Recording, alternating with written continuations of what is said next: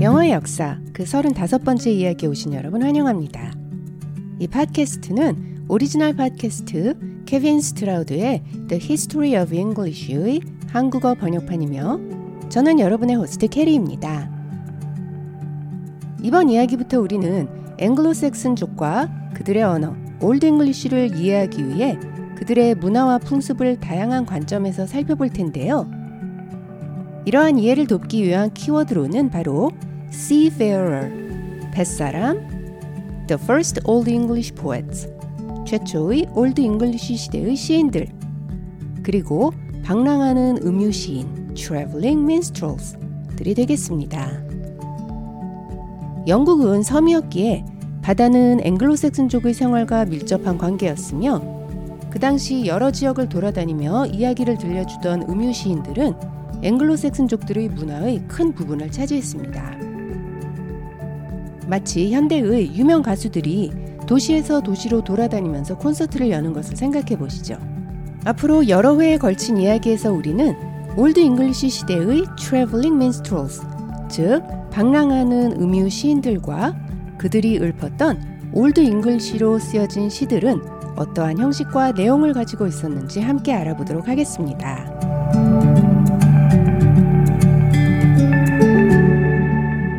유럽 대륙에서 영국 섬으로 건너온 앵글로색슨족들의 거주지는 주로 해안을 따라 분포했습니다.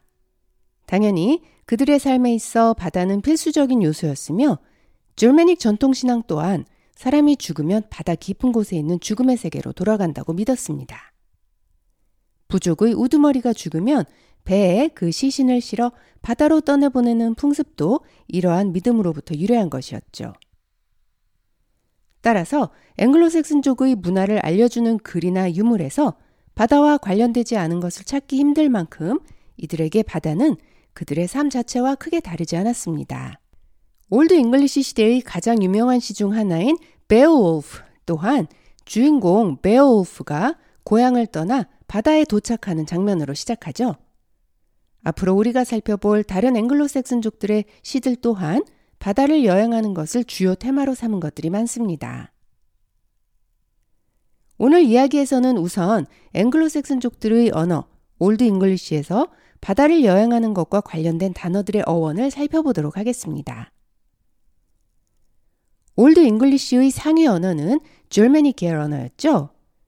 그리고 그 위에는 Indo-European 언어가 있었습니다. 이 인유어에는 움직임, 즉, 한 장소에서 다른 장소로의 이동을 뜻하는 단어가 두 개 있었는데요. 하나는 WEGH, wag 혹은 wag로 발음을 추정합니다.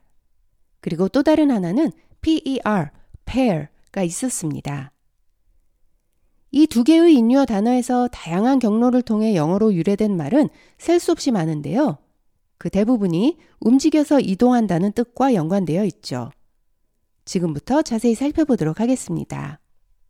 첫 번째 단어, 인유어의 움직이다라는 뜻의 WEGH는 Germanic 계열 언어들로 전해진 후 다시 Old English로 전해져 Old English의 길, 수단, 방법 등을 뜻하는 WEG, weg가 되었습니다. weg의 끝소리 hard G 사운드, 그 소리는 Old English가 발전함에 따라 여타 다른 소리로 변화하는데요. 지난 시간 살펴본 바와 같이 hard G, 그에서 변화한 여러 소리 중 하나는 Y 사운드, ear로의 변화입니다. 이에 따라 Old English의 WEG, wag에서 WEY, way로 소리가 변하여 현대 영어의 WAY, way가 된 것이죠. 이 그 소리의 또 다른 소리 변화로는 그에서 흐, 목 마찰음, gh 사운드, 흐 소리로의 변화가 있겠는데요.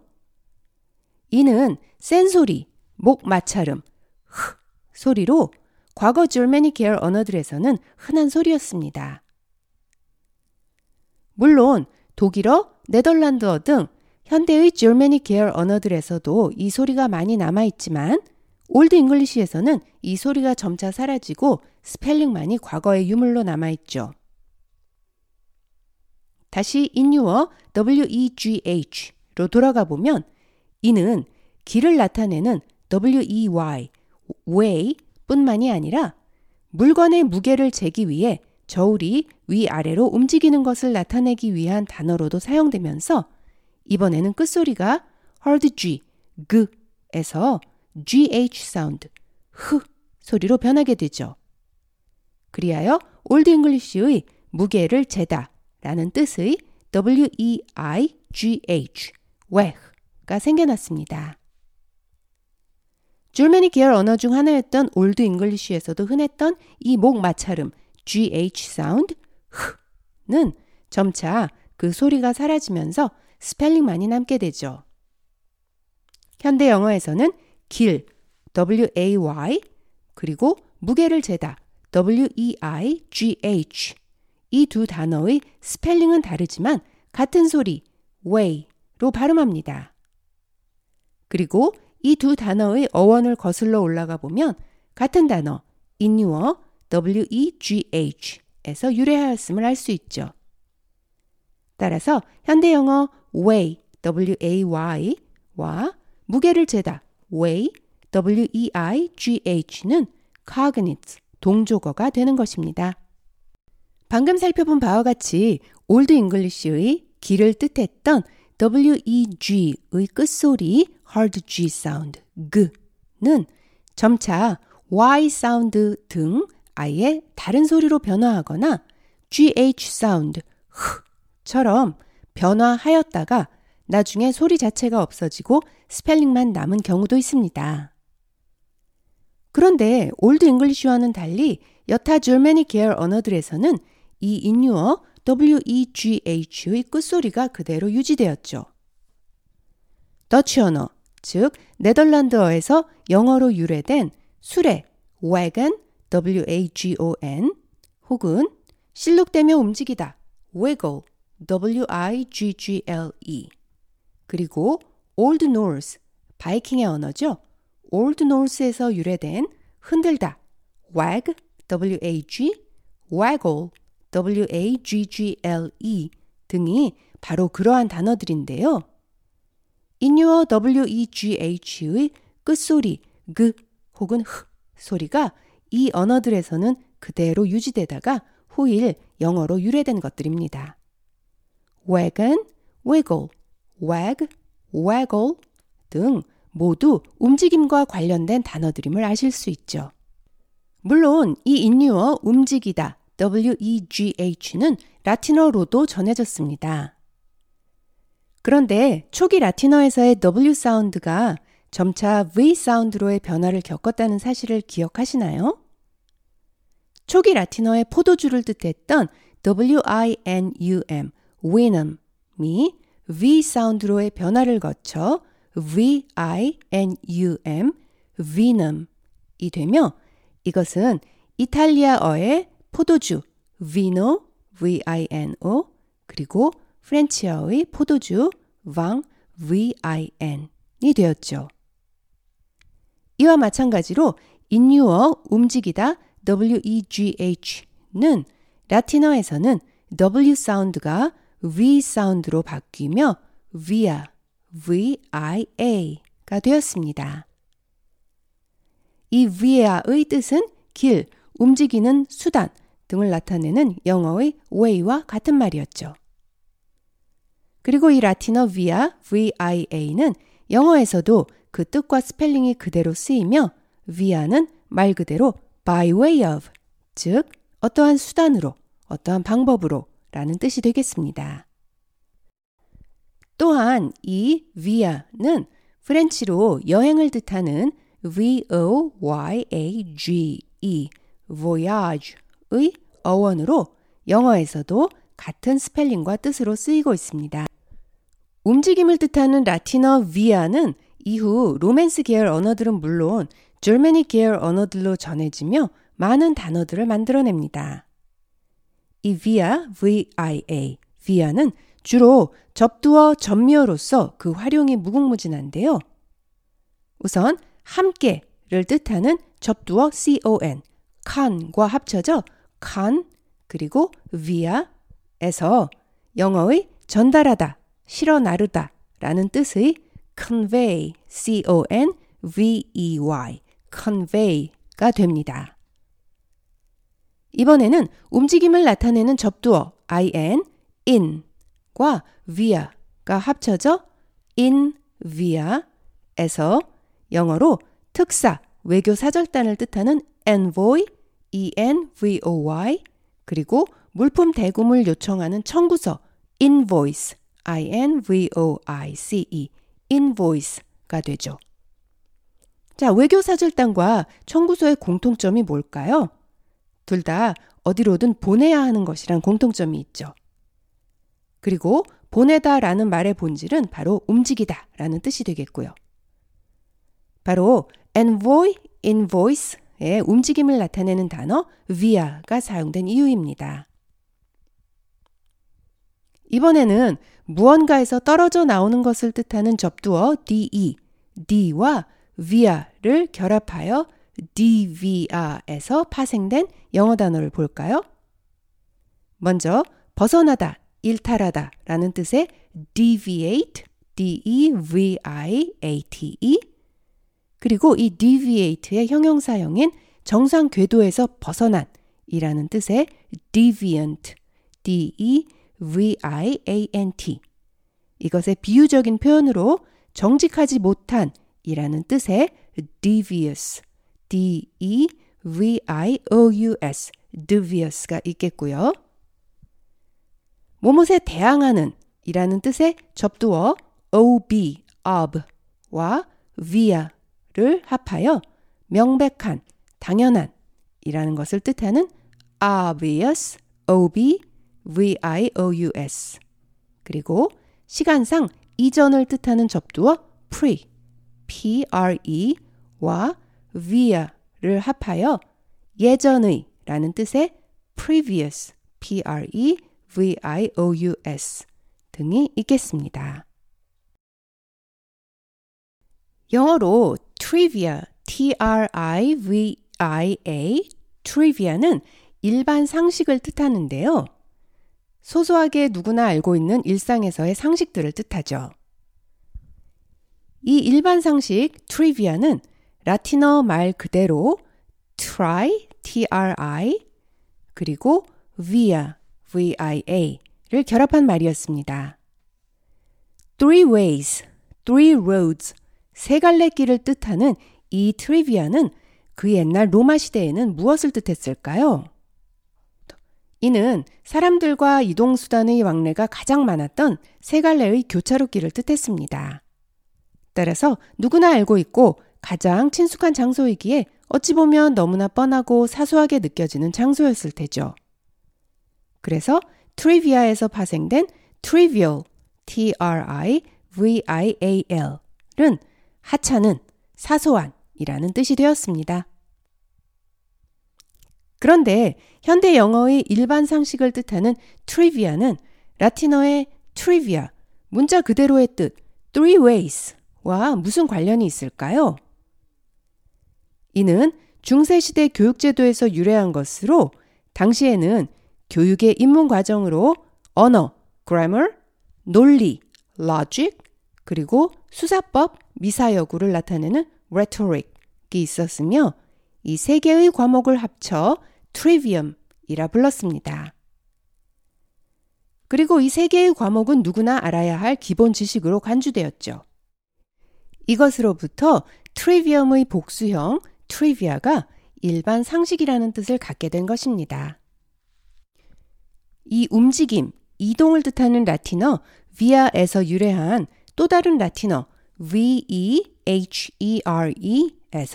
영어의 탈 것, 이동 수단을 뜻하는 vehicle, v-e-h-i-c-l-e, vehicle이라는 단어도 생겨났죠. 이야기 초반에서 말씀드린 것처럼 인유어로 움직임을 뜻하는 단어로는 w-e-g-h 이외에도 p-e-r, pair라는 말이 있었습니다. 이 단어 또한 라틴어와 줄메니케어 언어들로 전래되며 다양한 경로를 통해 영어로 전해진 말들이 많이 있는데요. 차례대로 살펴보죠. 우선 라틴어에서 인유어 그대로 PER로 쓰였으며 이는 주로 모모의 수단을 통한 이라는 뜻의 접두어로 쓰였습니다. 즉 우리가 20%, 30% 이렇게 말할 때 쓰는 percent는 모모의 방법으로를 뜻하는 per, per 그리고 100을 뜻하는 cent가 합쳐져서 percent, 100의 수단으로, 100 단위로를 뜻하게 된 것이죠. 마찬가지로 1인당 국민소득 등을 말할 때 사용하는 단어인 per capita, 라틴어 per capita 또한 말 그대로 by the head, 머리 하나의 수단으로 라는 뜻, 즉 1인당이라는 뜻이 되는 것입니다. 어느 한 지점을 통과하려면 움직임이 필수였을 테죠. 그러한 의미에서 이 PER은 또한 라틴어로 어느 통과 지점, 거점을 뜻하는 PORT, port라는 말이 됩니다.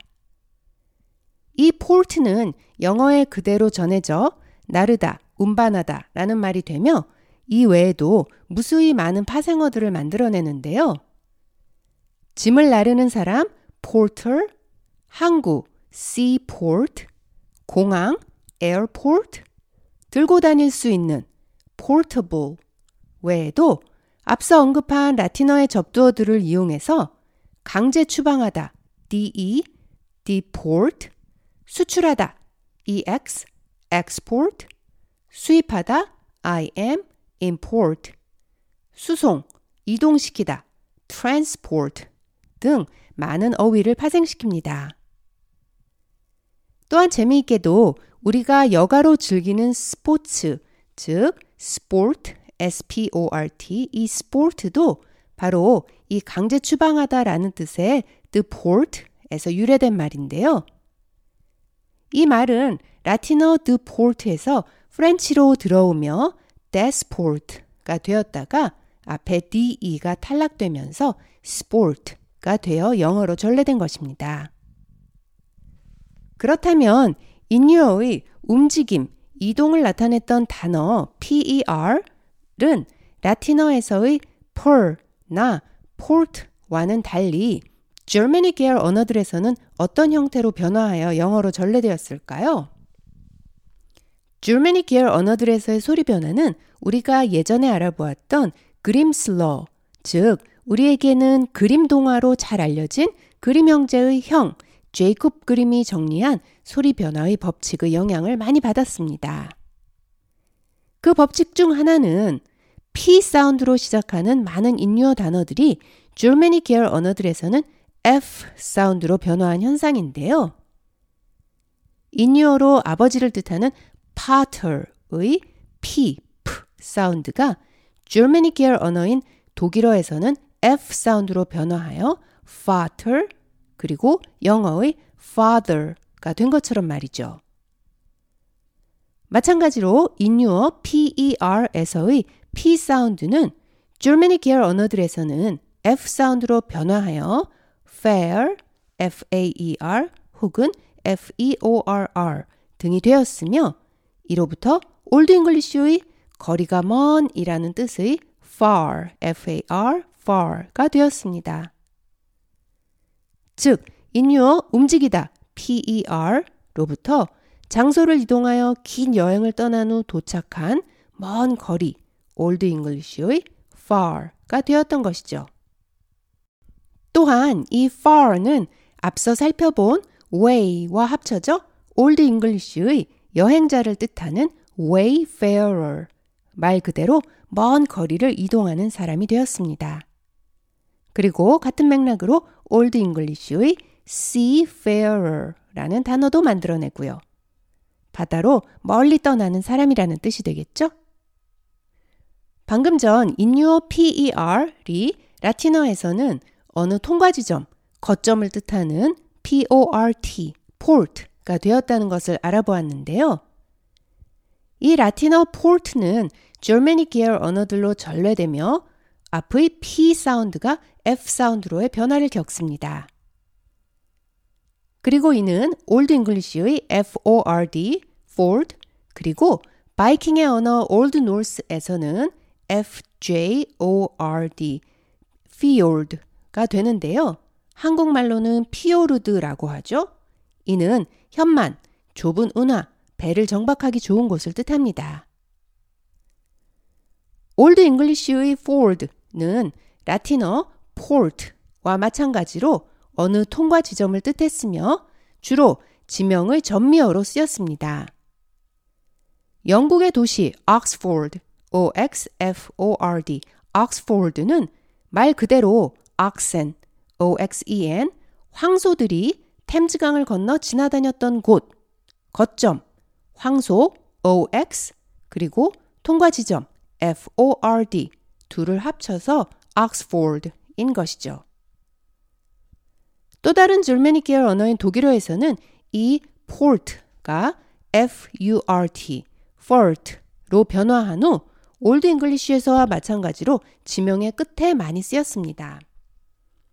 예를 들면 프랑스의 전신인 Frank족들이 마인강을 건너서 정착한 곳 Frank족 F-R-A-N-K Frank와 통과 지점 F-U-R-T를 합쳐 프랭크포르트 바로 현대 독일의 도시 이름 프랭크푸르트가 되겠습니다.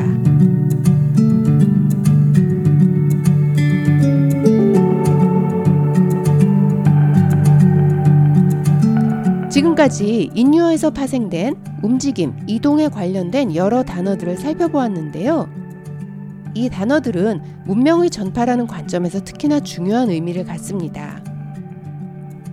예전 이야기에서 살펴본 바와 같이 알파벳은 수천 년 전 이집트에서 생겨난 이래 포네시언 사람들에게서 그리스 사람들에게로 전해지며 그리고 다시 에트루스카닌을 거쳐 마지막으로 로마 사람들에게로 전해지죠.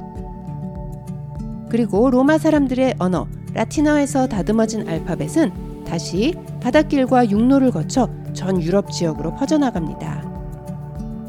이는 여행자, wayfarer, 특히 바다를 여행하는 seafarer들의 모험과 용기가 없었다면 불가능한 일이었을 것입니다.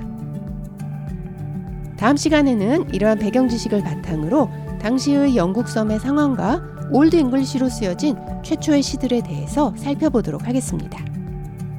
지금까지 청취해주신 여러분 감사합니다. 다음 시간까지 안녕히 계세요.